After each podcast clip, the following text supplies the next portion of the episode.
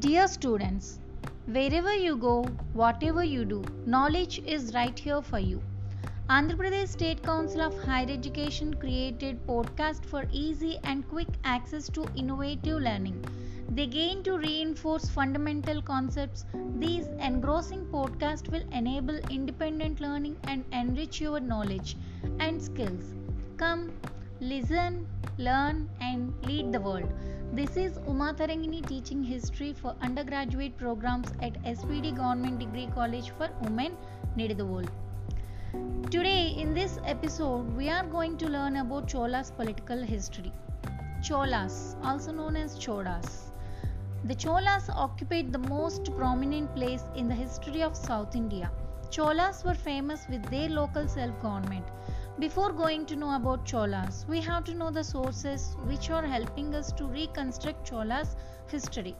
Those sources are Uttarmerur inscription and Kadambaluru inscription of Parantakavan, Tarumukkadata inscription of Veerarajendra, Rajaraja inscriptions at Tanjavur, Tirumangala inscription of Kulottunga tree, copper inscriptions of Uttamachola and Rajarajavan. We also have lots of temple inscriptions with various languages like Tamil, Sanskrit, Telugu, Kannada. Here we have also literary sources regarding Chola's history. Those are Kalingapattu Parani, Buddhist literature like Mahavamsam, and also the religious books like uh, Saivate and Vaishnavate. And we also have some uh, archaeological sources like coins, constructions which are constructed by Cholas. These are all sources helps us to recollect our Cholas history. Okay, let me explain about Cholas political history. Before that, we have to know something about Cholas. In our Indian history, we can see Cholas in two times. Those are early Cholas and modern Cholas. We can see early Cholas in Sangam age.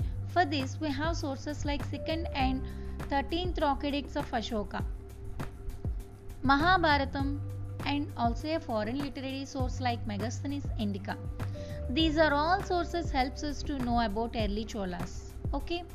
Then in early Cholas, Karikala Chola was a great ruler and he ruled Chola Empire with the capital of Kaveri Pattanam. He is the he was the person to enhance the Chola's power in pace. And he also patronized towards agricultural development also. For that he constructed dam on Kaveri river. Okay, but after him, the Pallava and Pandya rulers raised their power over Cholas.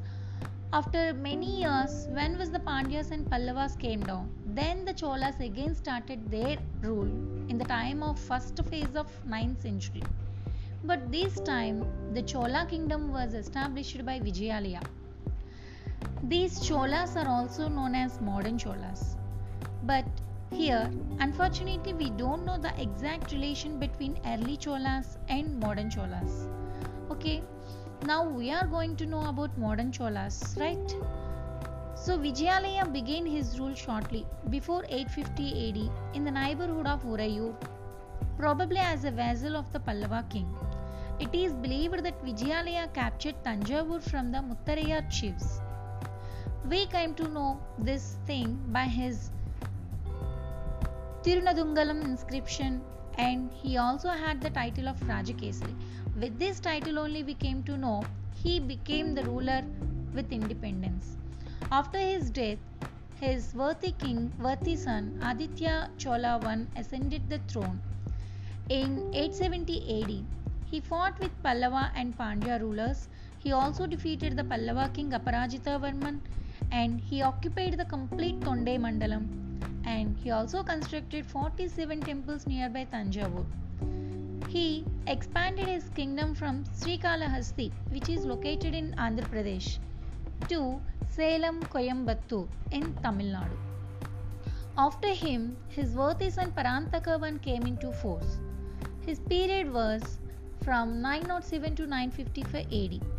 In his tenure, he was invaded on Pandya's territory defeated Rajasimha and occupied Madurai. Then he got the title of Madurai Konda. He expanded his kingdom towards Nellore by defeating Bana and Vaidumba kings. In his tenure, Cholas had rivalry with Rashtrakutas. he defeated Krishna II, king of Rashtrakuta, in Vallala War. In Vallala War. But within few days, he lost most of the places in Chola kingdom to Rashtrakutas. When the Krishna III invaded on Chola king, but Parantakavan made his Cholanadu in his control only. Here we have to know the Chola kingdom lost their power over three decades. In their time, we can see the four rulers like Rajakesari, Gandaradityudu, Parakeshari, Arinjayudu, Sundarachola, Uttamachola. But these four rulers were not that much able persons like early Cholas. Anyways, after that Rajaraja one came to the power in, in 19 in 985 AD. He was the son of Sundara Chola. He also known as Arumoli or Arumoli Varman. He also have the various titles like Chola, Martanda, Jayangonda, Mummadi Choladeva. He began the glorious tenure of uh, Chola's power. So, in his period, he extended Chola powers to peaks. With his ability, he was built up the Chola Empire again and also established well military in Chola's empire. And he also the responsible person who made the great naval force in that period. He was defeated three kingdoms like Cheras, Pandyas, and the Saloon. Saloon, also known as Simhalam. His first expedition on Cheras and occupied Kandaluru. This issue we came to know with the source of Kandaluru inscription. Then he took captured Madura and defeated Pandya king Amarabhujanga. After that, he explored on the Sri Lanka northern part. He was defeated Mahendra V and occupied the Anuradhapuram, the capital city of Sri Lanka. After that, he annexed the north part of Sri Lanka, which was renamed by Rajaraja I as a Mummadi Chola Mandalam. So, here we came to know the north part of Simhalam, also known as Mummadi Chola Mandalam. This was constructed by Rajaraja I. Means he changed the Anuradhapuram names and he occupied the northern Sri Lanka to his kingdom. He also fought with western Chalukyas in order to force the Chalukyas to retreat from Vengi. Here we have to discuss about the good relationship between Cholas and Vengi Chalukyas. So, see, the king of Vengi Chalukyas were Danarnava. Actually, Danarnava was a contemporary ruler of Chola king Rajaraja I.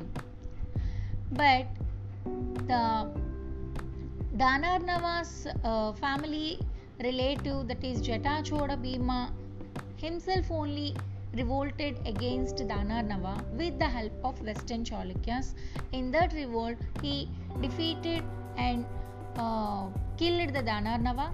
Then immediately he uh, so then immediately he also fought with Saktivarman and Vimaladitya. That time they Saktivarma and Vimaladitya lost their kingdom and they went to the help went to Rajaraja for the help. So immediately the Rajaraja gave the helping hand to Saktivarma and Vimaladitya and he also gave his daughter Kundava to Vimaladitya and Saktivarma uh, he helped to Saktivarma to ascend at the throne on Vengi Chalukyas. So, from that period onwards, the Kalyani Chalukyas and Cholas became uh, became rivalry. Uh, the rivalry starts from this period only. The Cholas and Western Chalukyas, also known as Kalyani Chalukyas, uh, started their rivalry. It continued up to 100 years. In 100 years, okay, he also annexed the Lakkadis and Maldives, probably for securing the trade routes of the Indian Ocean. Here we have to know because uh, the main thing is we have to uh, we have to say some salute to uh, Rajaraja I because he is the person to maintain a great naval force and he protected our South India from foreign invasions. So he also maintained a great trade with foreign foreigners. Great uh, trade routes. Uh, he also maintained the great trade routes to the Indian Ocean. So that's why he also annexed the Lakkadis and Maldives probably for securing the trade routes of the Indian Ocean. He constructed the magnificent Shiva or Brihadiswara temple also. This temple also known as Rajarajeswara temple by his name. This temple was constructed at Tanjavur. He also have friendly relations with Sri Mara Vijayottunga Varman. Sri Mara Vijayottunga Varman was the Sailendra ruler of Sri Vijaya. Sri Vijaya kingdom was located at Southeast Asia and gave the permission to build Buddhist vihara named as Sudamani at Nagapattinam. So here we came to know he has some of religious tolerance because he is the follower of Shaivism, but he also encouraged uh, to Buddhists who want to construct the Buddhist uh, construction, Buddhist vihara in his kingdom. So here we came to know he has some of religious tolerance towards other religions. Okay, so after Rajaraja I, his worthy son Rajendra I came to power. So he ascended the throne at the time of 1014 and he ruled up to 1044. Okay, so he became Yuvaraja in the time of Rajaraja I period only. By his military valor, military valor means Sainika Parakramam and administrative talents, he raised the Chola Empire to the pinnacle of glory. Pinnacle of glory means Kirti Sikaralu. Within few years, he annexed the whole of Sri Lanka. The following year, he reasserted the Chola supremacy over the kings of Cheras and Pandyas. Here, we have to know some uh, related uh, Sri Lanka invasion he completely occupied the Sri Lanka. That means, in his further reign, Rajaraja I occupied northern part of Sri Lanka. But after him, he occupied entire Sri Lanka into his kingdom. So that we have to uh, remember that one. So uh, the Chola supremacy over the kings of Cheras and Pandyas in the time of Rajendra I.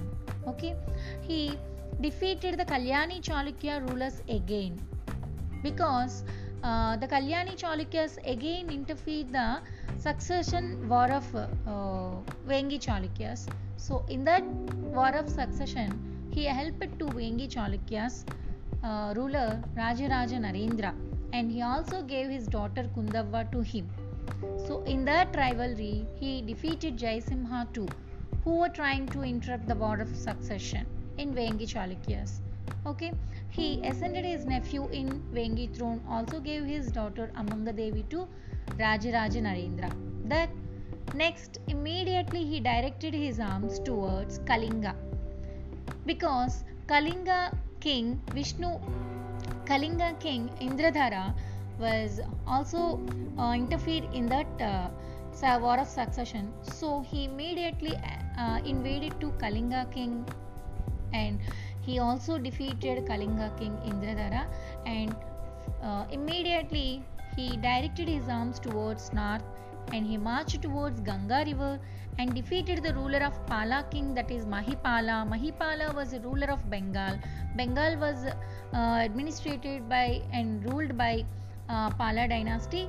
So we have to remember that one also and equate the title of Gangaikonda because he defeated and he occupied it uh, up to Ganga river. So then he got the title Gangaikonda and he also constructed new city in the memory of his victory over North. So that is Gangaikonda Cholapuram. So he constructed that new city and changed its capital to Gangaikonda Cholapuram. His naval expedition to Sri Vijaya, which was located at Southeast Asia, and defeated Sangrama Vijayottungavarman. So, Sangrama Vijayottungavarman was the son of Sri Vijayottungavarman. Uh, here, he conquered Sangrama Vijayottungavarman in Kadaram and he occupied Kadaram. Then he also got the title Kadaram Gonda because he occupied Kadaram. So, and he destroyed the Kadaram, the capital city of Sri Vijaya. So, that's why he got the title Kadaram Gonda. He sent two diplomatic missions towards China for political as well as commercial purposes. Then, after the death of Rajendra I, Rajadi Raja, the son of Rajendra I, ascended the throne. His reign was uh, from 1044 to 1052. In his reign, he defeated Western Chalukyas and he put up a pillar of victory at Yadagiri with the tiger emblem. He did another expedition over Kalyani Chalukyas, but in that expedition, he was died in the war of Koppam. After Rajadi Raja, Rajendra II came to the power and he also fought many uh, he also fought with uh, Western Chalukyas and after the victory he planted a Jayastamba that means pillar of victory at Kolhapur and returned to his capital. Someshwara's attempt later to reverse the verdict of Koppam ended in failure but soon after Rajendra himself passed away. After Rajendra II, Veera Rajendra became the ruler. Then also the Kalyani Chalukya ruler Someshwara sent a message challenging Veera Rajendra to another contest. The latter accepted the challenge and took the field, at uh, Kudala Sangamam, but the Western Chalukya ruler failed to turn up due to illness and soon performed the Parama, Parama Yoga by drawing himself in the Tungabhadra. Veera Rajendra also successfully failed attempts of Simha, uh, attempts of Sinhal's king, Simhala king Vijayabahu I to overthrow the Chola power on the island. He then sent another naval expedition for the conquest of Kadaram. Kadaram, we already know. Kadaram was the capital city of Sri Vijaya. On behalf of Prince who had come in search of his aid and protection. Kulotunga I. After the death of Veera Rajendra, Kulotunga I came to, his, came to the power. Originally, he was known as Rajendra II, the son of Rajaraja Narendra of Vengi and Chola princess Amanga Devi, took advantage of Veera Rajendra's death to claim the Chola throne as well. He thus united the Vengi kingdom with the Chola empire when Vijayabahu overthrew the Chola authority in Ceylon. He reconciled himself to the loss, but he could not afford to neglect the revolt of the Pandya and Kerala countries on the mainland. He subjected the whole country once more by launching a strong expedition. Up to 1115, the extent of the Chola Empire remained undiminished, except the loss of Ceylon. But towards the end of his reign, troubles broke out and he lost the Vengi and Mysore countries to Chalukya Vikramaditya VI. So Kulotunga once sent a large embassy of 72 merchants to China and also maintained cordial relations with Sri Vijaya, from whose ruler he received an embassy as well. Tradition and epigraphy alike give him the title of Sungam Tavitta, means he who abolished the tolls. Sungam means tolls, though full details of this reform not available, not available, but he got the title and he had the title Sungam Tavitta. And after Kulotunga I, succeeded by Vikramachola, Kulotunga II, Rajaraja II, Rajadiraja II, Kulotunga III, and the others. The growing independence of the feudatories noticed in the reign of Rajaraja II became more pronounced under Rajadiraja II. Kulotunga III delayed the disruption of the Chola Empire for about a generation, and his reign marks the last great epoch in the history of Chola architecture and art, as he himself is the last of the great Chola monarchs Cholas, however, continued to be there even afterwards as local chiefs. But uh, but Kakatiya ruler uh, defeated the Chola uh, Rajendra III. Finally, the last ruler of Chola was Rajendra III. So, Cholas has a uh, uh, in their period చోళులు వాళ్ళ పీరియడ్లో వాళ్ళ greatness ఏంటంటే local self గవర్నమెంట్ని start చేసింది చోళులు so here I'm going to tell and I want to explain again Rajarajavan and Rajendra one in Telugu. Because this is very important topic related uh, local self government and also Cholas uh, have some mark in their administration and their uh, in their political achievements also. So we have to know uh, it uh, we have to uh, we have to read Cholas political history. Once again. Okay so here i am going to tell about uh, rajaraja 1 rajaraja 1 Sundara చోళుని యొక్క కుమారుడు so Rajaraja one Sundara చోళుని యొక్క కుమారుడు ఈయన అసలు పేరు అరళమౌలి అలాగే అరుమౌలి వర్మన్ అని కూడా అంటారు. సో ఈయన అరుమౌలి వర్మన్ అధికారంలోకి వచ్చిన తర్వాత ఆయన మొట్టమొదటిగా చేరరాజుని ఓడించి చేర సామ్రాజ్యాన్ని ఆక్యుపై చేస్తారు. అదేవిధంగా తర్వాత తర్వాత వచ్చేసి పాండ్య రూలర్ని ఓడించి పాండ్యులని కూడా జయించడం జరుగుతుంది. సో ఆ యుద్ధంలో మధురై కడుమలైని ఆక్రమిస్తారు. తర్వాత సింహాలం మీద దండెత్తి అనురాధపురాన్ని ధ్వంసం చేసి అక్కడ ఒక శివాలయాన్ని కూడా నిర్మించడం జరుగుతుంది. సో సింహాల రాజు దక్షిణ ప్రాంతానికి పారిపోగా ఉత్తర సింహాలాన్ని ముమ్మడి చోళమండలం అని పేరు పెట్టి దానిని చోళ సామ్రాజ్యంలో విలీనం చేస్తారు. సో అదే విధంగా ఆయన తన యొక్క కాన్సన్ట్రేషన్ ఇప్పుడు ఉత్తర భారతదేశంపై పెట్టడం జరుగుతుంది. సో అందులో భాగంగా గంగవాడి నొలంబవాడి తడిగపాడి తలైక్కాడు దక్షిణ మైసూర్ అనే ప్రాంతాల్ని జయిస్తాడు. సో రాష్ట్రకూట రాజ్య పతనానంతరం దక్కన్లోని కళ్యాణి చాళుక్యులకు చోళులకు ఒక శతాబ్దానికి పైగా యుద్ధం అనేది జరిగింది. ఈ పోరాటాలకు వేంగి రాజ్యమే రంగస్థలమైంది. ఎందుకనంటే వేంగి రాజ్యంలోని వారసత్వ యుద్ధాలలో కళ్యాణి చాళుక్యులు ఇంటర్ఫీర్ అవటం వలన. అయితే రాజరాజవన్ సమకాలీనమైనటువంటి వేంగి చాళుక్య చక్రవర్తి ఎవరు అనంటే దానార్నవుడు దానార్నవుడు పైన ఆయన యొక్క బంధువు అయినటువంటి జటాచోడు భీముడు దండెత్తి అందులో కళ్యాణి చాళుక్యుల యొక్క హెల్ప్ తీసుకోవడం జరుగుతుంది. సో శక్తివర్మ విమలాదిత్యులని పారద్రోలి వేంగి సింహాసనాన్ని అధిష్ఠిస్తారు. శక్తివర్మ విమలాదిత్యుడు ఇంకా చేసేదేమీ లేక తంజావూరు వెళ్ళి రాజరాజు యొక్క సహాయాన్ని కోరుతారు. అప్పుడు రాజరాజు తన యొక్క కుమార్తెని కుందవ్వని విమలాదిత్యునికిచ్చి వివాహం చేసి శక్తివర్మని వేంగి చాళుక్య సింహాసనం అధిష్ఠించడంలో హెల్ప్ చేయడం జరుగుతుంది. సో ఆ రకంగా స్టార్ట్ అయినటువంటి రాష్ట్రకూటులకి అదే వేంగి చా కళ్యాణి చాళుక్యులకి చోళుడికి మధ్య స్టార్ట్ అయినటువంటి ఘర్షణలు కొన్ని సంవత్సరాల పాటు కంటిన్యూ అవడం అనేది జరుగుతుంది.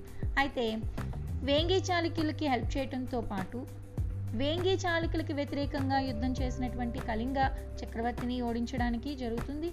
అదేవిధంగా నెక్స్ట్ ఆయన ఇమ్మీడియట్గా తన యొక్క నౌకాబలంతో దండెత్తి లక్షదీవులని మాల్దీవులని ఓడిస్తారు. వాటిని ఆక్యుపై చేస్తారు. సో దీనికి గల కారణం ఆయన ట్రేడ్ రూట్ కోసం చేశారని అర్థమవుతుంది. అలాగే రాజురాజు సువిశాలమైన సామ్రాజ్యాన్ని ఏర్పాటు చేస్తారు. సో దక్షిణ భారతదేశ సామ్రాజ్య నిర్మాతలలో రాజరాజు అందరికంటే గొప్పవాడు అని చెప్పి చరిత్రకారులు పేర్కొనడం జరుగుతుంది. సో రాజరాజు సువిశా సువిశాలమైనటువంటి సామ్రాజ్యం నిర్మించడమే కాకుండా మంచి పరిపాలన విధానాన్ని కూడా ప్రవేశపెట్టారు. అలాగే పంట పొలాలని సర్వే చేయించి పంట దిగుబడికి అధికంగా ఉపయోగపడే విధంగా నీటిపారుదల సౌకర్యాలు కల్పించడానికి కూడా కృషి చేశారు. సో అదేవిధంగా ఈయన శివభక్తుడు అందుకే ఈయన యొక్క పరిపాలనా కాలంలో తంజావూరులో అతిపెద్ద వి- టెంపుల్ అయినటువంటి బృహదీశ్వర ఆలయాన్ని నిర్మిస్తారు. సో అదేవిధంగా ఈయన మత సహనాన్ని ప్రదర్శించాడు అనే విషయం మనకి ఎలా తెలుస్తుందనంటే శైలేంద్ర పాలకుడైనటువంటి శ్రీమారి విజయోత్తుంగ వర్మ నాగపట్టణంలో సుధామణి అనే పేరుతో బౌద్ధ విహారాన్ని నిర్మించడానికి పర్మిషన్ అడిగితే దానికి యాక్సెప్ట్ చేయడం జరుగుతుంది. సో ఇది ఆయన యొక్క మత సహనాన్ని మనకి తెలియజేస్తుంది. అదేవిధంగా రాజేంద్ర చోళ ఈయన వెయ్యి పద్నాలుగు నుండి వెయ్యి నలభై నాలుగు వరకు కూడా ఆయన పరిపాలిస్తారు. సో రాజరాజు అనంతరం అతని కుమారుడైనటువంటి మొదటి రాజేంద్రుడు సింహాసనాన్ని అధిష్ఠించి చోళుల యొక్క రాజవైభవాన్ని పతాక స్థాయికి తీసుకెళ్ళటంలో కృషి చేశాడు అండ్ ప్రధాన పాత్ర పోషించాడని చెప్పి చెప్పొచ్చు. సో ఈయనకి సంబంధించినటువంటి ఇన్ఫర్మేషన్ మనకి తిరుమలై శిలాశాసనం అలాగే అరవలంగాడు తామ్రశాసనం వలన తెలుస్తుంది. సో తండ్రికి తగ్గ తనయుడు వలె ఈయన తన తండ్రిని ఫాలో అవడం అనేది జరిగింది. తన తండ్రి కాలంలోనే ఈయన యువరాజుగా పట్టాభిషేకం కూడా చేపించుకున్నాడు. సో అదేవిధంగా ఉత్తర శ్రీలంకని ఆక్యుపై చేసేసిన తన తండ్రి పరిపాలనా కాలంలో ఆ ఉత్తర శ్రీలంకను ఆక్యుపై చేయడం జరుగుతుంది. సో రిమైనింగ్ శ్రీలంకని ఈయన తదుపరి ఆక్యుపై చేసి కంప్లీట్ శ్రీలంకని చోళుల యొక్క ఆధ్వర్యంలోకి తీసుకురావటం జరుగుతుంది. సో ఆ ప్రాసెస్లో భాగంగా ఐదవ మహేంద్రుణ్ణి బందీగా తీసుకొచ్చి కూడా చేస్తాడు. సో అలాగే థౌజండ్ నైన్టీన్లో కేరళ పాండ్య రాజ్యాలపై దండెత్తి వాటిని కూడా ఆధీనంలోకి పెట్టుకుంటారు. సో అదేవిధంగా ఈ క్రమంలోనే మధురని కూడా కేంద్రంగా చేసుకుని తన యొక్క కుమారుని ప్రతినిధిగా అపాయింట్ చేయడం జరుగుతుంది. అట్ ద సేమ్ టైం ఈయన కళ్యాణి చాళుక్యులని అగైన్ ఓడించాల్సిన స్థితి వస్తుంది బికాస్ కళ్యాణి చాళుక్యులు మళ్ళీ వీరి యొక్క వెంగి చాళుక్యుల యొక్క వారసత్వ యుద్ధంలో పార్టిసిపేట్ చేస్తారు. అంటే ఇంటర్ఫీర్ అవుతారనమాట సో ఇక్కడ రాజరాజ నరేంద్రుని అధికారంలోకి రాకుండా ఆయన్ని తరమేయటం జరుగుతుంది. బట్ రాజరాజ నరేంద్ర వరుసకి చూసినట్లయితే ఈయనకి మేనలుడు అవుతారు. సో ఆయన్ని తిరిగి అక్కడ సింహాసనాన్ని అధిష్టింప చేయడం ఇతని యొక్క బాధ్యత అవుతుంది. సో ఆ రకంగా రాజరాజ నరేంద్రుని తిరిగి వేంగి చాళుక్య సింహాసనం అధిష్టింపై చేసే చేయడం జరుగుతుంది. అట్ ద సేమ్ టైం తన యొక్క కుమార్తె అయినటువంటి అమ్మంగదేవిని ఇచ్చి వివాహం చేయడం కూడా చేస్తారు సో దీంతో కళింగపై ఎందుకు ఇమ్మీడియట్గా ఆయన వేంగి చాళుక్య సింహాసనంపై రాజరాజ నరేంద్రుని అధిష్టింప చేయించి తన యొక్క సైన్యాన్ని కళింగపై తీసుకువెళ్ళడం జరుగుతుంది. కళింగ రాజు అయినటువంటి ఇంద్రరథుని ఓడించి సో కళింగని కూడా ఆక్యుపై చేస్తారు. సో ఇమ్మీడియట్గా తన యొక్క సైన్యాన్ని గంగా తీరం వైపు అంటే ఉత్తర భారతదేశం వైపు తీసుకువెళ్తారు. సో ఆ ప్రాసెస్లో బెంగాల్ని పరిపాలిస్తున్నటువంటి మహిపాలుడు ఇతను పాలవంశానికి చెందినటువంటి చక్రవర్తి. సో మహిపాలుని ఓడించి గంగైకొండ చోళ అనే బిరుదుని గ్రహించడం జరుగుతుంది. సో దానికి చిహ్నంగానే గంగైకొండ చోళపురం అనే ఒక రాజధానిని నిర్మించి ఒక నగరాన్ని నిర్మించి దాని రాజధానికి షిఫ్ట్ చేయడం అనేది జరుగుతుంది. సో అదేవిధంగా దక్షిణ పదానికి మలయా దీవులకి మధ్య జరిగే వాణిజ్యాన్ని అభివృద్ధి చేసే ఆశయంతో ఈయన ఒక గొప్ప నౌకాబలాన్ని తయారు చేయడం జరుగుతుంది. అట్ ద సేమ్ టైం ఆ నౌకాబలంతో వారికి ఇబ్బంది కల్పిస్తున్నటువంటి శ్రీ విజయ రాజ్యంపై దండెత్తి శైలేంద్ర వంశీయుడైనటువంటి సంగ్రామ విజయోత్తుంగ వర్మని ఓడించి అతని రాజధాని అంటే శ్రీ విజయ రాజధాని అయినటువంటి కడారంని ఆక్యుపై చేస్తాడు. సో అందుకు గాని ఈయనకి కడారం గొండ అనే బిరుదు రావటం జరుగుతుంది. అదేవిధంగా రాజేంద్రుడికి అనేకమైనటువంటి టైటిల్స్ ఉన్నాయి. అవి ఏంటంటే ముదిగొండ గంగైకొండ కడారం గొండ. సో ఇందుకు ఇతని యొక్క టైటిల్స్ ఆయన యొక్క విజయాలని మనకి తెలియచేయటం అనేది జరుగుతుంది. సో ఈ రకంగా రాజేంద్రుడు అదేవిధంగా రాజరాజు మంచి పాలకులుగా మనం చోళ చక్రవర్తుల్లోని ది గ్రేట్ రూలర్స్గా వాళ్ళని మనం గుర్తించవచ్చు. సో రాజేంద్రుని తర్వాత అధికారంలోకి వచ్చినటువంటి రాజరాజు రాజాదిరాజు ఇతని యొక్క సన్.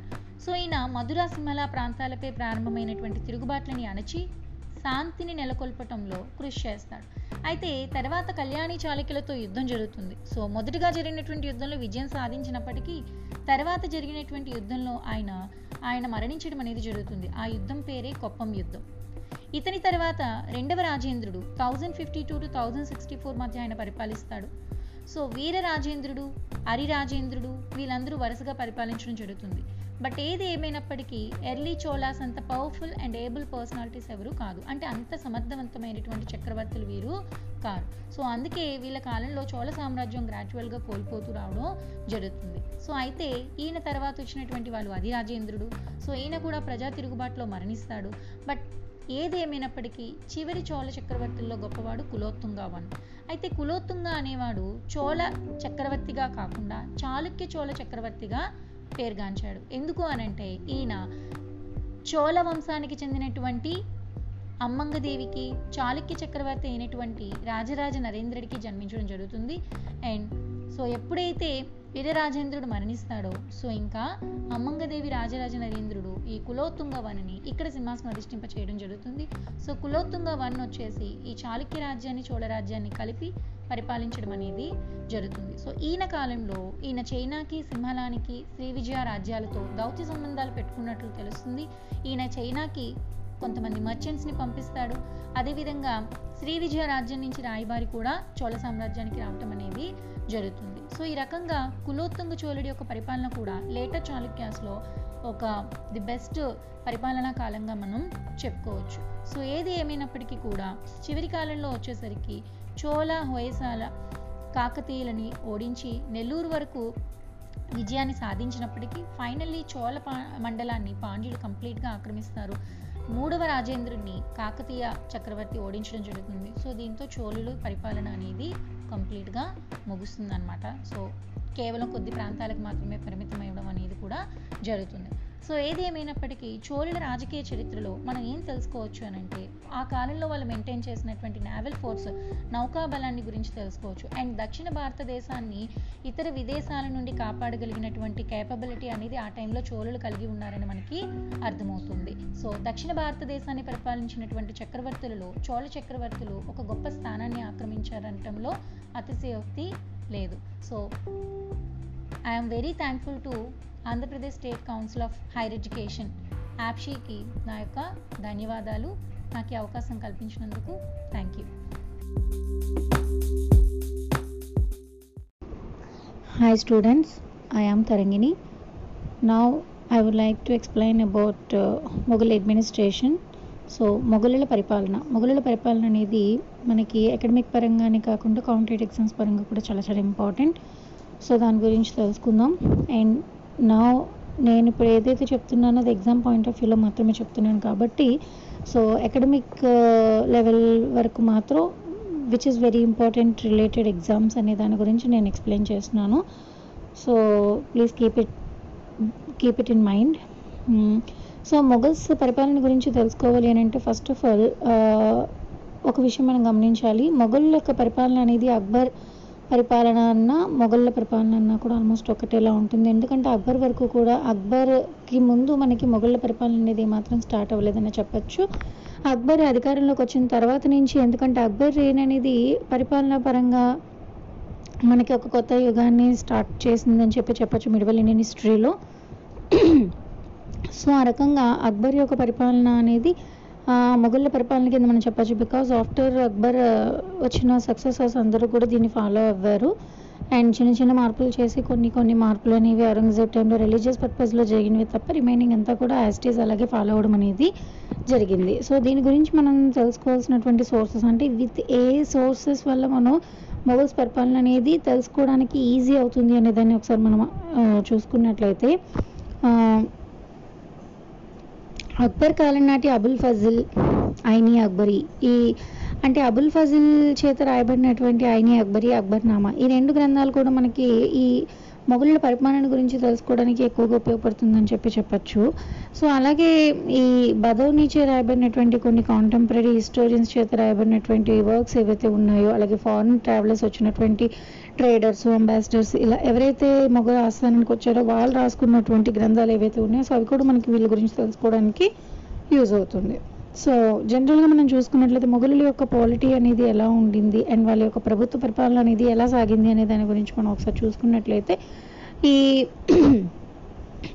అంటే ఈ హిస్టోరియన్స్ అందరికీ దీనికి సంబంధించి ఒక యూనిఫామ్ ఒపీనియన్ అంటే ఏమీ లేదని చెప్పి చెప్పచ్చు. ఎందుకంటే ఒక్కొక్కరు ఒక్కొక్క విధంగా దీన్ని సమరైజ్ చేయడం అనేది జరిగింది. ఏంటంటే కొంతమంది ఫారిన్ ట్రావెలర్స్ వీళ్ళందరూ కూడా ఏమని చెప్తారనంటే ఇది అంటే యాజ్ ఫారిన్ అండ్ సమాజ్ టోటల్లీ ఇండియన్ అంటే కొంతమంది ఇది విదేశీ ప్రభుత్వ పరిపాలన కింద కొంతమంది చెప్తే కొంతమంది కంప్లీట్ ఇది భారతీయుల పరిపాలనలాగే కనిపిస్తుందని చెప్పి కొంతమంది చెప్పడం జరిగింది. అంటే వీళ్ళు మొఘల్స్ ఫ్రమ్ మనకి మంగోలియా ఏరియా నుంచి వచ్చినటువంటి వాళ్ళు అండ్ పర్షియా నుంచి వచ్చినటువంటి వాళ్ళు. సో వీళ్ళు ఆ ప్రభుత్వ పరిపాలన మనకి ఇక్కడ కూడా ఇంట్రడ్యూస్ చేయడం జరిగిందని చెప్పి చాలామంది అంటుంటారు. కాదు ఇది భారతీయ విలువలతో పరిపాలింపబడినటువంటి పాలన అని చెప్పి ఇంకొంతమంది పేర్కొనడం అనేది జరుగుతుంది. సో ఏది ఏమైనప్పటికీ కూడా జేఎన్ సర్కార్ జాదునా సర్కార్ అనే అతను దీన్ని ఏ రకంగా చెప్పారనంటే ఇది Persia Arabic system in Indian settings.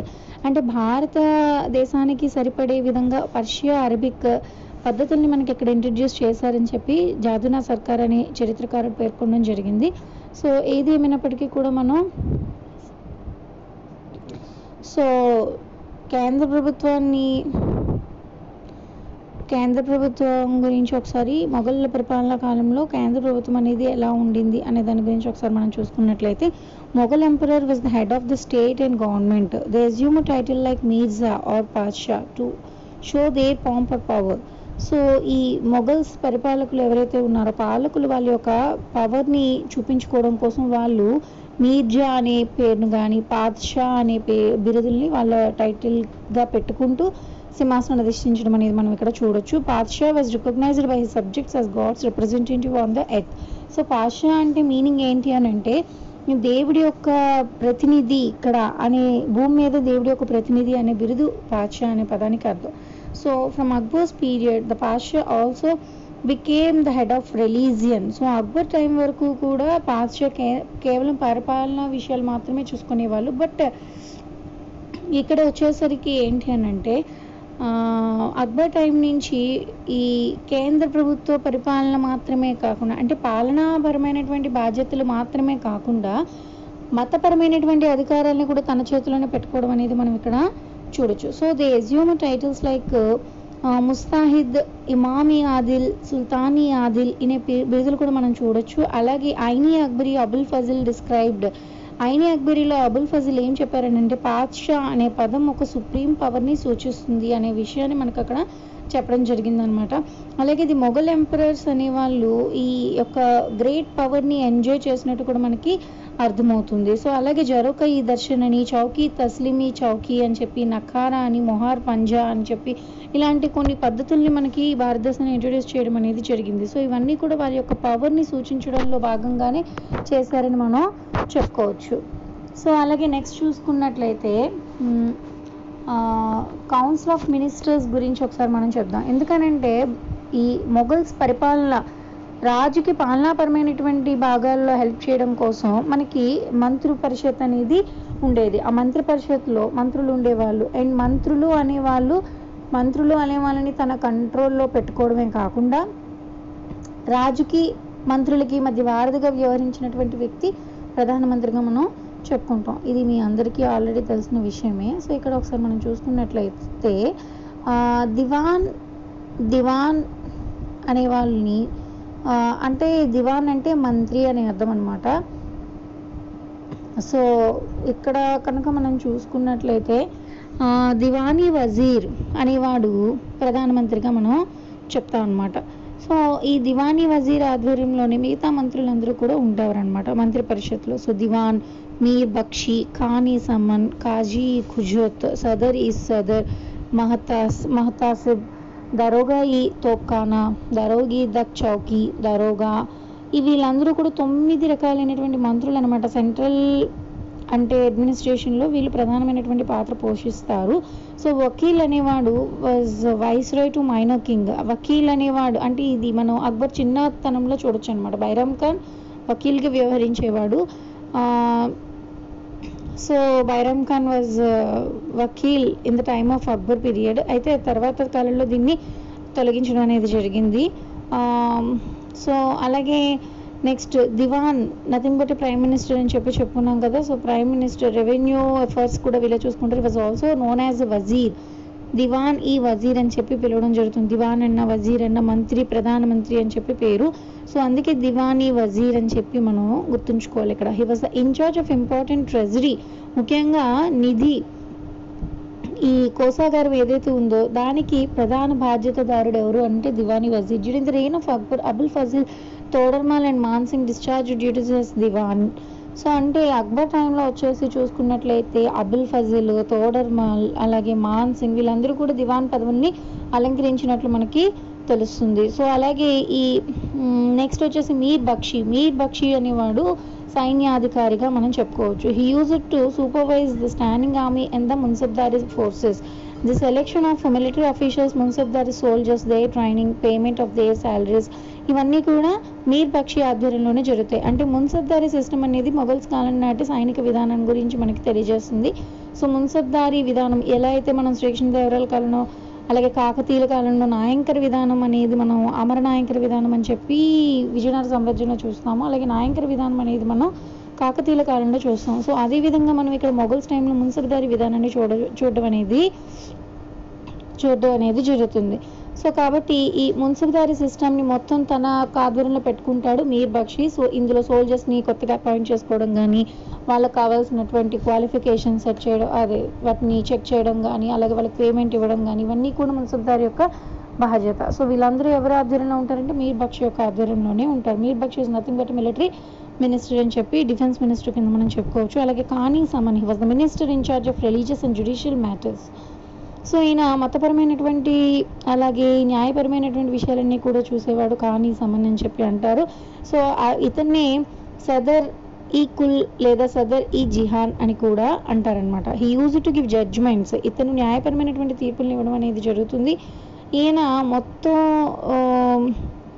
అంటే ఈ was sole authority to grand donations to religious institutions and ulemas ఉలేమాల్ మతాధికారులకి అలాగే రిలీజియస్ ఇన్స్టిట్యూషన్స్ ఏవైతే ఉన్నాయో వాటి అన్నిటికీ కూడా డొనేషన్స్ ఇచ్చేటటువంటి ఏకైక పవర్ ఉన్నటువంటి వ్యక్తి ఈ సదర్ ఈ కుల్ న్యాయాధికారి అలాగే మతాధికారిగా చెప్పబడుతున్నటువంటి కానీ సంబంధించి చెప్పి మనం గుర్తుంచుకోవాలి. అలాగే నెక్స్ట్ మహతాసిబ్. మహతాసిబ్ అనేవాడు ఎవరు అని అంటే he was the guardian of laws let down in Shariat షేరియత్ అంటే ఇస్లాం సూత్రాల్ని న్యాయ సూత్రాలని షేరియత్ అని చెప్పి అంటారు. సో దాన్ని గార్డియన్గా ఉంటారు. సో ఆ షేరియత్లో చెప్పబడినటువంటి సూత్రాలన్నీ ఇక్కడ ఫాలో అవుతున్నారా లేదా అని చూడడానికి ఇన్ఛార్జ్గా మతాసిబ్ అని మతాధికారులు అని చెప్పి అంటారు జనరల్గా సో మొతాసిబ్స్ అనే వాళ్ళు ఉండేవారు. ఇస్ మెయిన్ డ్యూటీ ఏంటి అని అంటే ఈ నైతిక విలువలు అనేవి పాటించబడుతున్నాయా లేదా అనేది వీళ్ళు చూస్తారు. He also enjoy the powers to punish ఎవరైతే ఆ ఇస్లాం లాస్ని ఫాలో అవ్వరో వాళ్ళని పనిష్ చేసేటటువంటి పవర్ కూడా ముతాసిబ్కి ఉంటుందన్నమాట.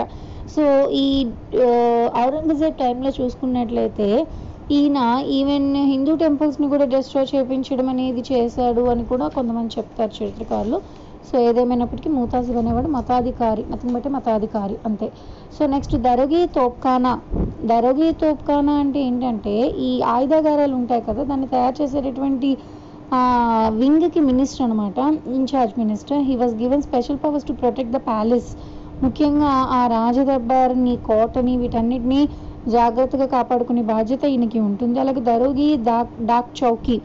డాక్ చౌకీ అని అంటే ఈ ఉత్తర ప్రత్యుత్తరాలు పోస్టల్ ఈ ఉంటాయి కదా సో ఈ అఫైర్స్ అన్నిటిని చూసేటటువంటి వ్యక్తి డాక్ చౌకీ అని అంటారు. He use to collect news from various parts of the empire so అంటే ఈయన రాజ్యంలో వివిధ ప్రదేశాల నుండి ఆ యొక్క ఇన్ఫర్మేషన్ని ఉత్తర ప్రత్యుత్తరాల ద్వారా వాటిని ఎక్స్చేంజ్ చేయడం ఆ మ్యాటర్ని రాజు వరకు తీసుకెళ్ళడం. సో ఇలాంటి పనులన్నీ కూడా దరోగి డాక్ చౌకీ ద్వారా జరుగుతుంది. అలాగే నెక్స్ట్ వచ్చేసరికి Daroga. He was supreme head of the imperial mint mint అంటే మనకి ముద్రణాశాల. ఏదైతే ఉందో ప్రింటింగ్ మిషన్ అంటాం కదా సో మింట్ సో దానికి సుప్రీం హెడ్ ఎవరు అంటే దరోగా. సో ఈయన మొత్తం రాష్ట్రాలలో ఉన్నటువంటి వీటన్నిటికీ కూడా గైడెన్స్ ఇస్తాడు. He should separate monogram to the head of each mint ప్రతి మింట్కి కూడా ఒక సెపరేట్ మోనోగ్రామ్ ఇష్యూ చేసే రైట్ ఈయనకి ఉంటుంది. He also supervise the account related to the use of different metals for the minting of currency so కరెన్సీని మించి కరెన్సీని ముద్రించడానికి కావాల్సినటువంటి metal usage A type of which type of metals used అనే information అనేది ఈయన మాత్రమే పాస్ చేయడం అనేది జరుగుతుంది. The central ministers were assisted by many experienced secretaries secretaries to run administration so central ministers అనేవాళ్ళు చాలా మంది చేత సహాయ సహకారాలతో పరిపాలిస్తారు. The include Mustaufi auditor general కూడా వీళ్ళకి సపోర్ట్గా ఉంటారు. అలాగే ముష్రిఫ్ రెవెన్యూ సెక్రటరీ అనే వాళ్ళు ఒకరు ఉంటారు. అలాగే మీర్ తోజాల్ ఇన్ఛార్జ్ ఆఫ్ ఫెస్టివల్స్ అనే వాళ్ళు ఒకరు ఉంటారు. అలాగే మీర్ మల్ అనే వాళ్ళు రాయల్ సీల్స్ వీటన్నిటికీ ఇన్ఛార్జ్గా ఉంటారు. ఇలా వివిధ రకాలైనటువంటి ఉద్యోగులు మంత్రుల సహకారంతో కేంద్ర ప్రభుత్వ పరిపాలన అనేది మనం అక్కడ చూడొచ్చు. ఇక్కడ మీరు గుర్తుంచుకోవాల్సిన ముఖ్యమైనటువంటి మంత్రుల గురించి మళ్ళీ ఒకసారి రివైజ్ చేస్తున్నాను. ఒకటి ఏంటి అని అంటే దివాన్ వజీర్ దివాన్ అన్న వజీర్ అన్న ఒక్కలే అది గుర్తుంచుకోండి ప్రధానమంత్రి. సో ఈయన మంత్రులందరికీ అలాగే రాజకీయ మధ్య మధ్యవర్తిగా వ్యవహరిస్తారు. అలాగే రెవెన్యూ పరమైనటువంటి వ్యవహారాలు కోశాధికారానికి సంబంధించినటువంటి వ్యవహారాలన్నీ కూడా దివాన్ చూసుకుంటాడు. So also known as wazir. So ఈ అక్బర్ ఎర్లీ స్టేజ్లో వకీల్ అనేవన్నీ కూడా మనం చూడొచ్చు. ఈయన వకీల్ ఈయన ఆధ్వర్యంలో అంటే ప్రధానిగానే చెప్పుకుంటారు.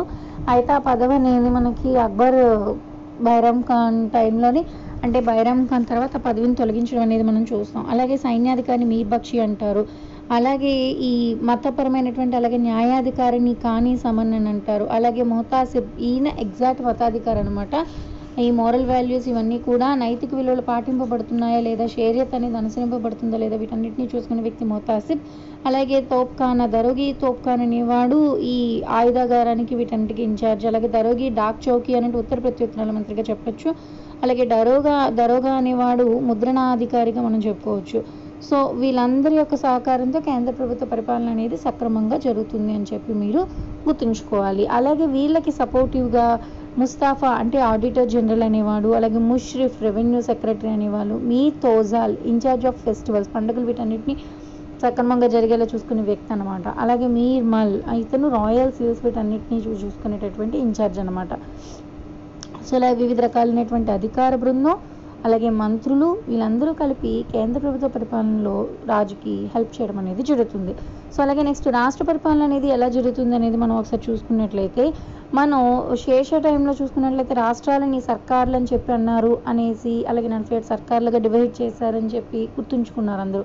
సో అదేవిధంగా ఇక్కడికి వచ్చేసరికి మొఘల్స్ టైంలో మనం గుర్తుంచుకోవాల్సిన ఇంకొక విషయం ఏంటంటే ఇక్కడ రాష్ట్రాలని సుబాలుగా డివైడ్ చేశారు.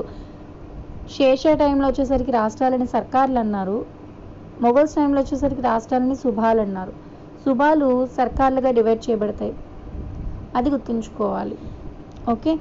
సో ఇక్కడ అక్బర్ టైంలో వచ్చేసరికి మొత్తం పదిహేను సుభాలు అనేవి ఉన్నాయి. ఇది బాగా గుర్తుంచుకోండి. అక్బర్ టైంకి వచ్చేసరికి పదిహేను సుభాలు అనేవి అంటే పదిహేను రాష్ట్రాలుగా డివైడ్ చేశారు. అదే జహాంగీర్ టైంకి వచ్చేసరికి పంతొమ్మిది. అలాగే షాజహాన్ టైంకి వచ్చేసరికి ఇరవై రెండు. అందుకే ఇరవై రెండు శుభాల నుండి కోటి రూపాయలు శుభాకి చొప్పున ఇరవై రెండు కోట్ల ఇన్కమ్ ప్రతి సంవత్సరం ఉండేది షాజహాన్ పీరియడ్లో. అయితే మరి ఎందుకు షాజహాన్ టైంలో కరువు వచ్చింది? అని అంటే షాజహాన్ ఆ ఇరవై రెండు కోట్లు పూర్తిగా తన యొక్క కట్టడాలకే పూర్తిగా వెచ్చించడం అనేది జరిగింది. సో దాట్స్ వై uh, ఈయన అసలు ఎటువంటి ఉత్పత్తి అలాగే ఇన్కమ్ వచ్చేటటువంటి వేలో ఎక్కడ కూడా ఖర్చు చేయలేదు. సో దట్స్ వే కరువు కా విపరీతంగా వచ్చింది అని కొంతమంది చరిత్రకారులు దాన్ని విమర్శించారు. సో అదంతా పక్కన పెడితే ఇక్కడ మనం గుర్తుంచుకోవాల్సింది షాజహాన్ టైంలో twenty two Subhash. Then coming to Aurangzeb period ఇది కొంత అంటే కొన్నింటిని డిక్రీస్ చేసి కలిపేసి సో మెర్జ్ చేసి ఫైనల్లీ ట్వంటీ వన్ సుబాల కింద చేయడం అనేది జరిగింది. But comparatively Shahjahan to Aurangzeb Aurangzeb పీరియడ్లో వాళ్ళ యొక్క రాజ్య విస్తరణ అనేది చాలా ఎక్కువగానే ఉంది. కంపారిటివ్లీ షాజహాన్.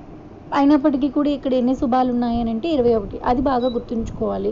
అక్బర్ టైంలో పదిహేను జహాంగీర్ టైంలో పంతొమ్మిది షాజహాన్ టైంలో ఇరవై రెండు ఔరంగజేబ్ టైంలో ఇరవై ఒక్క శుభాలుగా ఉండేదన్నమాట. ఇవి ఖచ్చితంగా మన కౌంటెడ్ ఎగ్జామ్స్లో వస్తూ ఉంటాయి. సో దట్స్ వై నేను ఇంత స్ట్రెస్ ఇచ్చి చెప్పడానికి గల రీజన్ సో అక్బర్ టైంలో ఉన్నటువంటి శుభాలు కనుక ఒక్క లుక్ వేసుకున్నట్లయితే they are Kabul Lahore Multan Delhi Agra Ajmer Allahabad Ayodhya Bihar Bengal Malwa Gujarat Khandesh Berar and Ahmednagar so ఇలా ఉన్నటువంటి ఔరంగజేబ్ టైంకి వచ్చేసరికి ఇంకా రాజ్యం అనేది స్ప్రెడ్ అయింది. Even south India also came under Aurangzeb's reign so ఆయన ఒక ఆధ్వర్యంలోకి వచ్చేసింది. సో ఆ టైంలో ఇరవై ఒక సుభాలుగా అది పెరిగింది.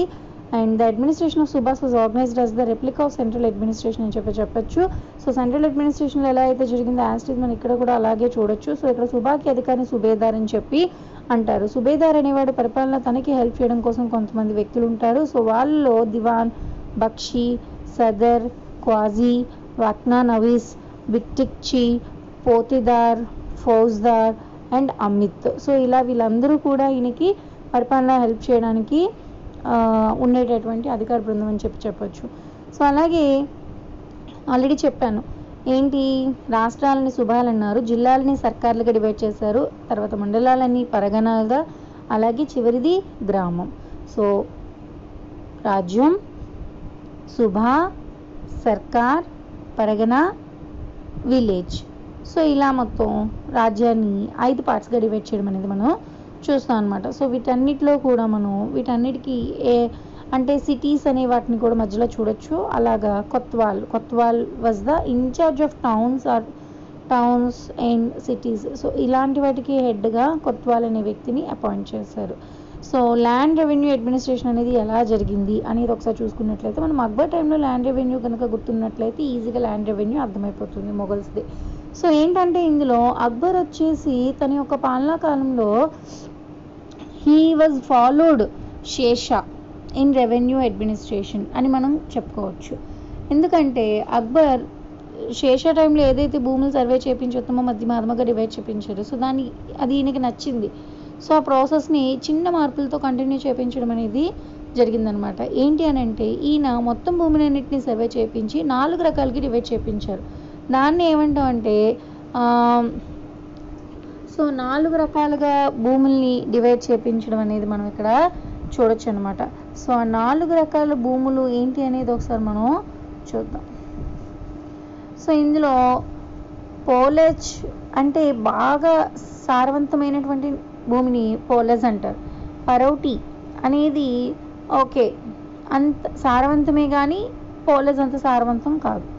చచాట్ ఇది సంవత్సరానికి అంటే ఇది కేవలం అంటే ఒక త్రీ టు ఫోర్ ఇయర్స్కి ఒక పంట పండుద్ది అనమాట చచార్ అంటే బంజర్ బంజర్ భూములు అని చెప్పి చూడండి. పంట పండని నిస్సారమైనటువంటి భూమిని బంజర్ భూములు అని అంటారు. ఈ పదం మన మొగల్స్ టైం నుంచి నేర్చు వాడుకలోకి వచ్చిందనమాట సో పోలెచ్ బాగా పండే భూమి పరోటి కొంచెం తక్కువగా పండే భూమి చచార్ ఇంకా తక్కువగా పండే భూమి బంజర్ అసలు పండని పండని భూమి. సో ఇలా ప్రతిదీ మళ్ళీ ఉత్తమ మధ్యమాధమ పోలస్లో ఉత్తమ మధ్యమాధమ అలాగే పరోటీలో ఉత్తమ మధ్యమాధమ చచార్లో ఉత్తమ మధ్యమాధమ అలాగా ప్రతి పార్ట్ని కూడా ఆ రకంగా డివైడ్ చేసి సో ఫస్ట్ శిస్తు ఏదైతే ఉందో పన్నుని దానికి తగ్గట్టుగానే వసూలు చేయడం అనేది జరిగింది. సో అంటే పన్నుని నిర్ణయించేటప్పుడు సులభంగాను వసూలు చేసేటప్పుడు కఠినంగానే వ్యవహరించడం వల్ల దీన్ని బందోబస్తు విధానం అని కూడా అంటారు. దీన్ని ఇంప్లిమెంట్ చేసింది బాగా ఎవరు అని అంటే తోడరమల్ సో తోడరమల్ కాలంలో ఇది బాగా జరిగింది కాబట్టి తోడర్మల యొక్క బందోబస్తు విధానంగా చెప్పుకోవడం అనేది మనం చేస్తాం. సో ఈ ల్యాండ్ రెవెన్యూ అనేది మాత్రం ఈ అడ్మినిస్ట్రేషన్లో అయినా వీళ్ళని ఫాలో అయినట్టు శేషాన్ని ఫాలో అయిందనే విషయాన్ని మనం గుర్తుంచుకోవాలి. అయితే షాజహాన్ పీరియడ్లో వచ్చేసి ఆల్రెడీ చెప్పుకున్న ఇరవై రెండు శుభాలు ఉంటే ఇరవై రెండు కోట్ల రూపాయలు వచ్చేది అది ఇది అనేసి. సో ఈ రకంగా వీళ్ళ కాలంలో ఇంపోర్ట్స్ అండ్ ఎక్స్పోర్ట్స్ సో ఇలాగా ట్రేడ్ అంతా బాగా జరిగేది. సో ట్యాక్సెస్ విపరీతంగా కలెక్ట్ చేసేవాళ్ళు. సో ప్రజలు వాటిని కొంతకాలం వరకు చెల్లించుకోగలిగే వాళ్ళు. అలాగే షాజాన్ టైంలోనే కరువు కాటకాలు ఉన్నాయని చెప్పి మన చరిత్రకారులు దాన్ని విమర్శించడం జరిగింది. బట్ ఏదేమైనప్పటికీ షా- అక్బర్ టైంలో అది బాగా సస్యశ్యామలంగా పంటలు బాగా పండి ప్రజలు బాగా పన్నులు చెల్లించుకోగలిగి సో చాలా బాగా ఉండిందని చెప్పి మనం చెప్పచ్చు అనమాట సో తోటరమల్ రెవెన్యూ సిస్టమ్ అనేది బాగా ఫేమస్ సో ఎందుకంటే ఆ టైంలో ఈయన రెవెన్యూ మినిస్టర్ అండ్ దివాన్గా కూడా చెప్పుకున్నాం కదా. సో అది విషయం. ఇక్కడ ఒకటి బై మూడో వంతు పన్నుని వసూలు చేసేవాళ్ళు. అలాగే ఈ పన్నుని నిర్ణయించేటప్పుడు లాస్ట్ టెన్ ఇయర్స్ నుంచి ఆ పంట ఆ భూమి ఎంత పంట పండిస్తుంది? సో దాన్ని బేస్ చేసుకొని ఆ పన్నుని నిర్ణయించడం అనేది జరిగింది. అందుకే దీన్ని దహసాల సిస్టమ్ అని కూడా అంటారనమాట దహసాల సిస్టమ్ సో అలాగే ప్రజలకి పట్టాలు ఇచ్చే విధానాన్ని కూడా ఇంట్రడ్యూస్ చేశారు. సో వాళ్ళకి భూమిపై ఉన్నటువంటి హక్కును తెలుసుకోవడం కోసం తెలియజేయడం కోసం పట్టా విధానాన్ని కూడా ఇంట్రడ్యూస్ చేయడం అనేది జరిగింది. అలాగే ఈ మెజర్మెంట్స్ తీసుకురావడం అలాగే అంటే ఆ భూమి యొక్క మెజర్మెంట్ ఎంత ఆ ఆ ల్యాండ్ దేనికి సంబంధించింది ఇలాంటివన్నీ కూడా పట్టాలో మెన్షన్ చేయడం అనేది జరుగుతుందన్నమాట. అలాగే ఆ పట్టా పొందినందుకు మేము పలానా దగ్గర నుంచి పట్టా పొందాము అని కన్ఫర్మేషన్ లెటర్ ఆల్సో అంటే డిక్లరేషన్ అని అంటారు. ఆ డిక్లరేషన్ కాబూలియత్ అనే ఒక డిక్లరేషన్ని కూడా వీళ్ళు ప్రజల నుంచి తీసుకునేవాళ్ళు అనమాట అలాగే జప్తు దాసాల సిస్టము ఇలాంటివన్నీ కూడా తోడరమల్ టైంలో వచ్చినటువంటి అని చెప్పుకోవచ్చు. అలాగే ఈ టైంలో అక్బర్ టైంలోని బాగా హ్యాపీగా ఉండేవాళ్ళు పీజన్స్ అని కూడా మనకి అర్థమవుతుంది. అలాగే నెక్స్ట్ వీళ్ళు ల్యాండ్ అనేది డివైడ్ చేయడానికి ఒక కొలత ని పెట్టుకున్నారు. దాన్ని బిగా అని చెప్పి అంటారు. అంటే ఒక యూనిట్ ఆఫ్ ల్యాండ్ బిగా అనే బిగాగా డివైడ్ చేయడం జరిగింది. It is equal to an area of three thousand six hundred and square yards ఒక మూడు వేల ఆరు వందల చదరపు ఏవైతే అడుగులు ఉన్నాయో వాటినే మనం బిగాగా చెప్పుకోవడం జరుగుతుంది అలాగే సో ఈ ఈ రకమైనటువంటి విధానాల్ని మనకి వీళ్ళ టైంలో ఇంట్రడ్యూస్ చేశారు. అలాగే వీళ్ళ టైంలోని కానుంగో కార్కూన్ బిటక్చి పోతిదార్ వీళ్ళందరూ కూడా రెవెన్యూకి సంబంధించినటువంటి అధికారులుగా మనం చెప్పొచ్చు. The revenue officials were generals to generous towards peasants the at the time of revenue collection revenue కలెక్షన్లో చేసేటప్పుడు వీటి గురించి అంటే officials were to generous towards peasants so అలాగే నెక్స్ట్ చూసుకున్నట్లయితే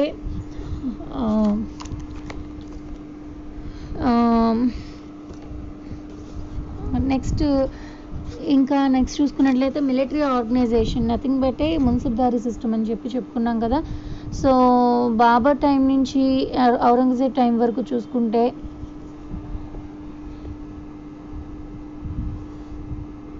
మొఘల్ ఆర్మీలోని వివిధ రకాలైనటువంటి జాతుల వల్ల మనం చూడొచ్చు అనమాట they include Mongols Timurids టర్కులు Uzbeks Afghans Persians Rajputs Marathas ఇలా చాలా రకాలైనటువంటి వాళ్ళని కూడా మనం మొఘల్ ఆర్మీలో చూడొచ్చు. ఇదొక మిక్స్డ్ ఆర్మీ కింద మనం చెప్పుకోవచ్చు అనమాట వీళ్ళ క్వాలిటీలో కానీ ఎబిలిటీలో కానీ స్కిల్లో కానీ సో ప్రతిదీ కూడా వాళ్ళు నాణ్యమైనటువంటి వాళ్ళనే తీసుకునేవాళ్ళు. And Mughal army can be divided into two sessions అది. అది ఏంటంటే ఒకటి ఇంపీరియల్ ఆర్మీ కింద. ఇంపీరియల్ ఆర్మీ అనేది ఒకటి ఉండేదనమాట ఇది డైరెక్ట్ ఎవరి కంట్రోల్లో ఉంటుందని అంటే ఎంపరర్ కంట్రోల్లోనే ఉంటుంది. ఇది బాగా ట్రైన్డ్ సోల్జర్స్ని ఇందులో పెట్టేవాళ్ళు. సో వీళ్ళు రాయల్ ప్యాలెస్ని ఎంపరర్ని అలాగే క్యాపిటల్ని అలాగే బౌండరీస్ని వీటన్నిటిని చూసుకునే బాధ్యత వీళ్ళది. అలాగే ఎం ఎంపరర్ చాలా సందర్భాల్లో వీళ్ళతో పర్సనల్గా కూడా కాంటాక్ట్ అయ్యే వాళ్ళని కూడా మనం చెప్పుకోవచ్చు. అండ్ ఇంకోటి ఏంటి అని అంటే మున్సిఫ్దారీ ఆర్మీ సో ఇది ఒక mansabdari army was the brain child of Akbar so అక్బర్కి పుట్టినటువంటి బిడ్డగా చెప్పుకోవచ్చు అనమాట మున్సబ్దారి సిస్టమ్ని ఇంట్రడ్యూస్ చేసింది అక్బర్ కాబట్టి సో రకంగా చెప్తున్నాం. The emperor organised this force under the commandership of mansabdars ఆధ్వర్యంలో దీన్ని ఏర్పాటు చేయడం జరిగింది. మున్సబ్ అంటే హోదా అని అర్థం. మున్సబ్ మీన్స్ ర్యాంక్ అని అర్థం అనమాట so mansabdari forces were one by third of the total Mughal army Mughal army మొత్తం మూడు పార్ట్స్గా డివైడ్ చేస్తే అందులో ఒక పార్ట్ అంతా కూడా కన్ కంప్లీట్గా మున్సబ్దారీ ఆర్మీ అనే చెప్పొచ్చు అనమాట సో మున్సబ్దారీ సిస్టమ్ అనేది responsibility of the maintaining fixed number of cavalry forces so అంటే వీళ్ళు హార్స్ గుర్రపు అంటే అశ్వక దళం ఏదైతే ఉందో సో అలాంటి క్యావలరీ ఫోర్స్ని మెయింటైన్ చేసేది mansabdari system his salary was paid in the form of cash by emperor so వీళ్ళు ఎంపరర్ దగ్గర నుంచి క్యాష్ రూపంలో శాలరీ తీసుకునే వాళ్ళు some lands were also given to mansabdars కొంతమంది ఏంటంటే కొన్ని సందర్భాల్లో ల్యాండ్స్ కూడా ఇచ్చేవారు during Akbar's period the entire mansabdars were divided into thirty three categories the highest mansabdar rank was ten thousand in the time of Akbar we have to remember this one and Jahangir టైమ్స్లో ఇది forty థౌజండ్కి పెరిగిందని చెప్పి చెప్తారు. So the mansabdari was military and civil officer. Mansab అనేవాడు military మరియు civil ఆఫీసర్గా చెప్పుకోవచ్చు. After the introduction of mansabdari system Akbar noticed certain defects. అంటే ఇది ఇంట్రడ్యూస్ చేసిన తర్వాత అక్బర్ ఇందులో కొన్ని లోపాలని తెలుసుకున్నాడు. సో అందుకే ఈయన జాట్ సవార్ సిస్టమ్ ఏదైతే ఇంట్రడ్యూస్ చేశాడో so zat was the originally granted rank to mansabdar sawar means the real number of cavalry force maintain by mansabdar sawar అంటే ఎన్ని అశ్వగాలు అశ్వాల్ని వాళ్ళు పోషిస్తున్నారు అనే దాన్ని సవార్ అనే దాంట్లో చూస్తారు. జాట్ అనేది ఆ యొక్క మున్సబ్దార్ ర్యాంక్ని తెలియజేస్తుంది అనమాట so according to historians A L Srivastava కానీ అబ్దుల్ అజీజ్ కానీ సో వీళ్ళు ఏం చెప్పారంటే zat indicates the number of horses అని ఎలిఫెంట్సెస్ ఇలా జాట్ అనేది ఇది సూచిస్తుందని చెప్పి చెప్తారు బట్ అది అప్ అంటే కొన్ని కొంతమంది దీన్ని రాంగ్ అని చెప్పారు which are not useful for war so sawar real indicates the cavalry forces which were fit to be used in war a battle so యుద్ధానికి ఉపయోగపడే అశ్వాలని వీటిని గురించి డిసైడ్ చేసేది అండ్ సవార్ మెయింటైన్ చేసేది ఓన్లీ క్యావలరీ ఫోర్సెస్ మాత్రమే అని చెప్పి. In order to avoid cheating by mansabdars for మెయింటైనింగ్లో quality horses Akbar also introduce the system of dagh chehra system అంటే ఇది ఈ అశ్వాలు మరి వాళ్ళకి ఇస్తున్నప్పుడు అశ్వాల్లో నాణ్యమైన అశ్వాలు ఇస్తారు కదా. సో మరి వాటి క్వాలిటీ అనేది ఎటువంటి మార్పు అందులో ఎటువంటి పొరపాట్లు కూడా రాకుండా చేయడం కోసం దాగ్ చిరా అనే పద్ధతిని అంటే గుర్రం వెనక రాజముద్ర వేయించడం సో ఈ సిస్టమ్ని పెట్టడం అనేది జరిగింది. ఇది మనం ఆల్రెడీ అల్లావుద్దీన్ ఖిల్జీ టైం నుంచి కూడా చూస్తున్నాం. So ram is putting the seal of the emperor on one the back of horses and other side with the seal of mansabdar so అంటే హార్స్కి రెండు వైపులు అంటే వెనక్కి రెండు వైపులు ఒకవైపు రాజముద్ర ఉంటే ఇంకోవైపు ఆ మున్సబ్దార్కి సంబంధించినటువంటి సీల్ అనేది ఉంటుంది. అంటే ఏ మున్సబ్దార్కి చెందినటువంటి ఆ హార్స్ అనేది అక్కడ ఐడెంటిఫై అనేది ఈజీగా చేయొచ్చు అనమాట so the small chehra or biodata of the soldier was also maintain to avoid all types of fraud. దాంట్లోని ఎవరైతే ఎవరికైతే ఆర్స్ ఇవ్వడం జరిగిందో వాళ్ళకి సంబంధించినటువంటి బయోడేటా కూడా మెన్షన్ చేయడం అనేది జరుగుతుంది. సో దీనివల్ల ఫ్రాడ్స్ ఏం జరగకుండా చూసుకోగలుగుతారు.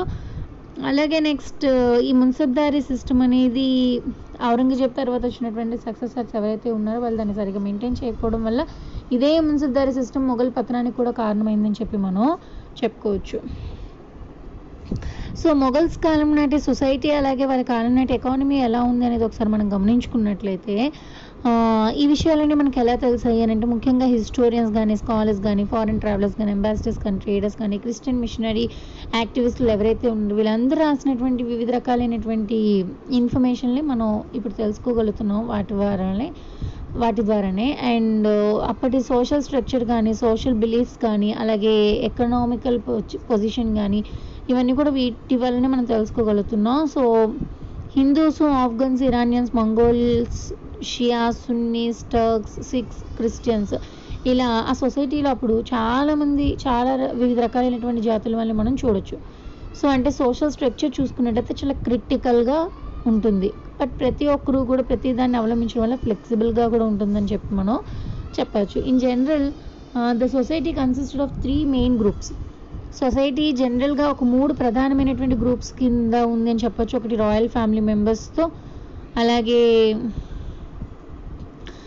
అంటే రాయల్ ఫ్యామిలీ మెంబర్స్ నోబుల్స్ వీళ్ళు అలాగే నెక్స్ట్ చూసుకున్నట్లయితే lower class middle class. Royal family members అలాగే మిడిల్ క్లాస్ అంటే ఇందులో డాక్టర్స్ సింగర్స్ జడ్జెస్ స్కాలర్స్ ఇలా వస్తారు. అలాగే next lower class was the last one in the social ladder but their population was large in number. They worked in agriculture factories and in the houses of rich people so ఇలాంటి వాళ్ళందరూ సొసైటీలో low class కింద ఉంటారనమాట both Hindus and Muslims believed అంటే జ్యోతిష శాస్త్రం మీద వీళ్ళందరికీ నమ్మకాలు ఉన్నాయి అలాగే చైల్డ్ మ్యారేజెస్ ఉండేవి సతీసాగమనం ఉండేది డౌరీ పద్ధతి ఉండేది పోలిగామి అంటే బహుభార్యత్వం ఉండేది. సో ఇలా చాలా సోషల్ ఈవెల్స్ అనేవి అప్పటి సొసైటీలో మనం చూడొచ్చు.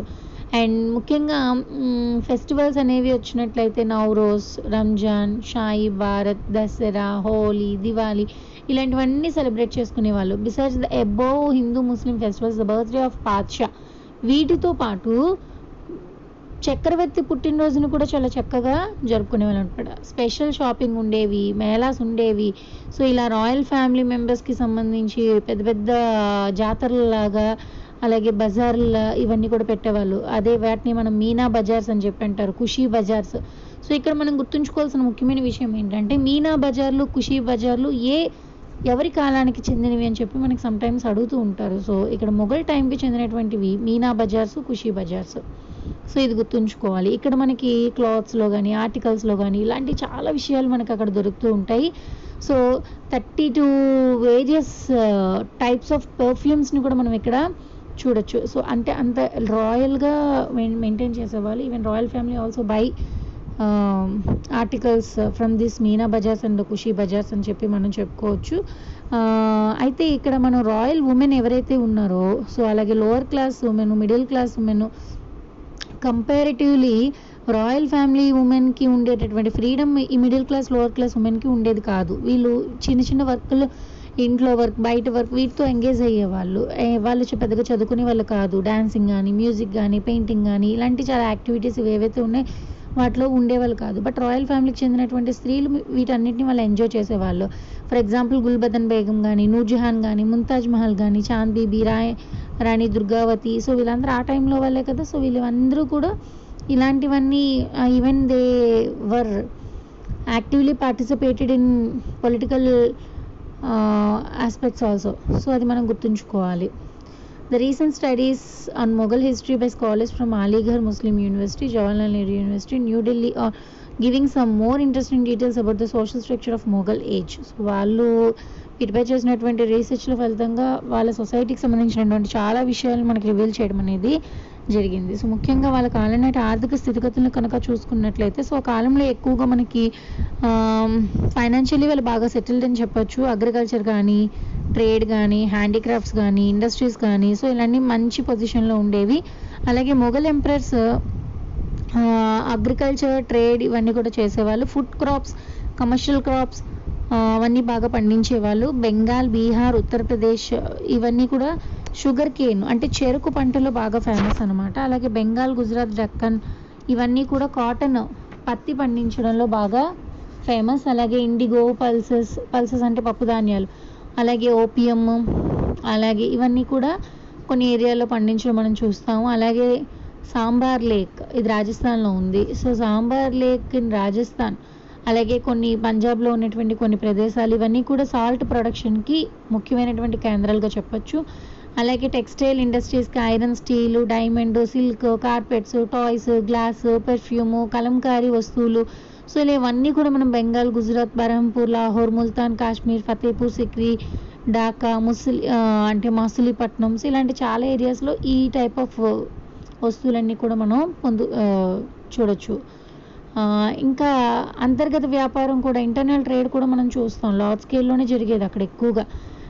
Land transportation and ox and donkeys camels bullock carts was carried so and ఏంటంటే ఇంటర్నల్ ట్రేడ్ కోసం వీళ్ళు సాధనాలకు ఉపయోగించుకున్నవి ఎడ్ల బళ్ళు ఒంటెల మీద గాడిదల మీద ఎద్దుల మీద వీళ్ళు తిరిగేవాళ్ళు. అమంగ్ ద చీఫ్ ఎక్స్పోర్ట్స్ వాళ్ళ యొక్క ప్రధానమైనటువంటి ఎగుమతులు ఏంటంటే spices cotton textiles pepper diamond ఇలాంటివన్నీ ఎక్కువగా ఎక్స్పోర్ట్ చేసేవాళ్ళు.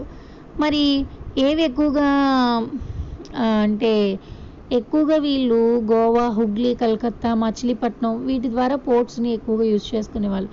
అలాగే glass crockery crockery horses slaves ఇవన్నీ కూడా ఇంపోర్ట్ చేసుకునేవాళ్ళు అనమాట ఎక్కడి నుంచి? పర్షియా సెంట్రల్ ఏషియా సో ఇలాంటి ప్రదేశాల నుంచి గ్లాస్ సంబంధిత వస్తువులు క్రాకరీకి అలాగే అశ్వాలు ఇలాంటి గుర్రాలు వీటన్నిటి ఇంపోర్ట్ చేసుకునేవాళ్ళు.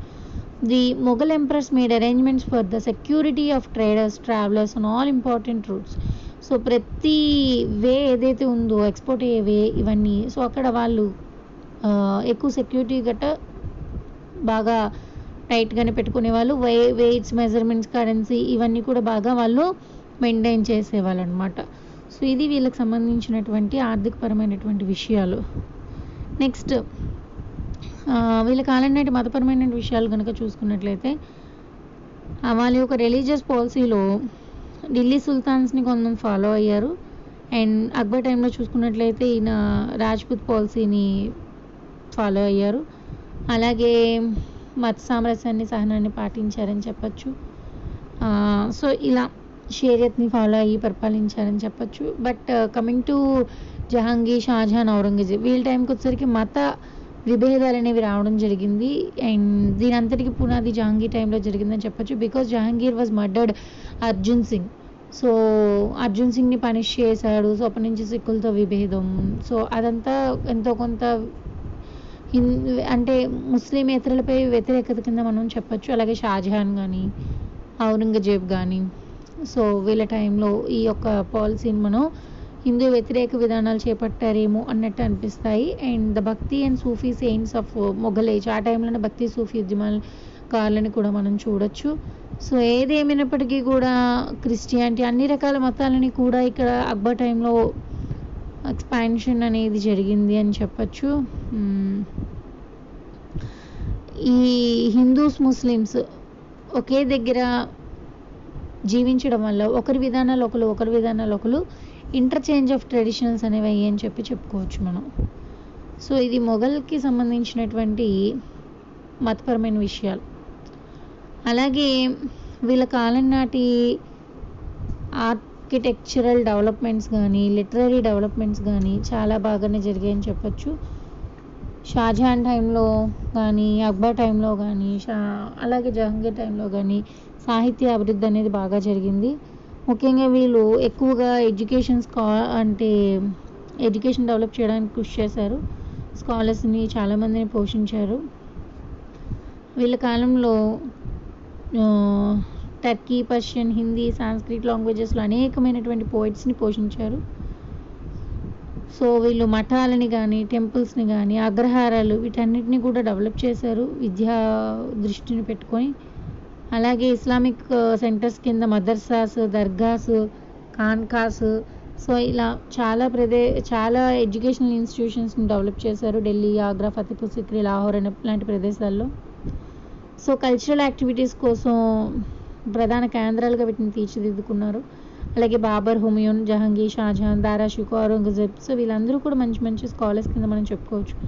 అబుల్ ఫజిల్ అబుల్ ఫైజీ బదౌని కాఫీ ఖాన్ వీళ్ళందరూ కూడా పర్షియాకి చెందినటువంటి గొప్ప చరిత్ర గొప్ప చరిత్రకారులు. అలాగే నేటివ్ లాంగ్వేజెస్లో చూసుకున్నట్లయితే బెంగాలీ హిందీ ఉర్దూ ఇవి కూడా డెవలప్ అయ్యాయి. ఆ టైంలో రసగంగాధర గంగాలహరి ఇలాంటి వర్క్స్ కూడా మనం షాజహాన్ టైంలో చూడొచ్చు. అలాగే ఆ, పండితరాజ జన్ జగన్ జగన్నాథ అలాగే షాజహాన్స్ పీరియడ్లో ఆయన గొప్ప పండితుడు ఈయన ఆధ్వర్యంలో ఉన్నారు. అలాగే దారాషికో షాజహాన్ యొక్క కొడుకు. ఈయన పెర్షియన్లోకి సో హిందూ గ్రంథాలు పర్షియన్లోకి ట్రాన్స్లేట్ చేయడం కూడా మనం చూడొచ్చు అనమాట సో ఏక్నాథు తుకారాము ఇలా చాలామందిని కూడా మనం మొఘల్స్ టైంలో చూడొచ్చు. అలాగే art and architecture under Mughals architectural developments Mughals టైంలోని ఎలా జరిగింది అనే దానికి నేను యూట్యూబ్ లింక్ ఉంది. అదొకసారి చూడండి నేను ఆల్రెడీ మీకు సెండ్ చేశాను. సో ఇది మొఘల్స్ కాలం నాటి పరిపాలన. చాలా చాలా ఇంపార్టెంట్ డీటెయిల్గా చెప్పానని అనుకుంటున్నాను. ఒకసారి మళ్ళీ మళ్ళీ వినండి. ఒకసారి వినడం వల్ల మీరు ఈజీగా రాయగలుగుతారు. Thank you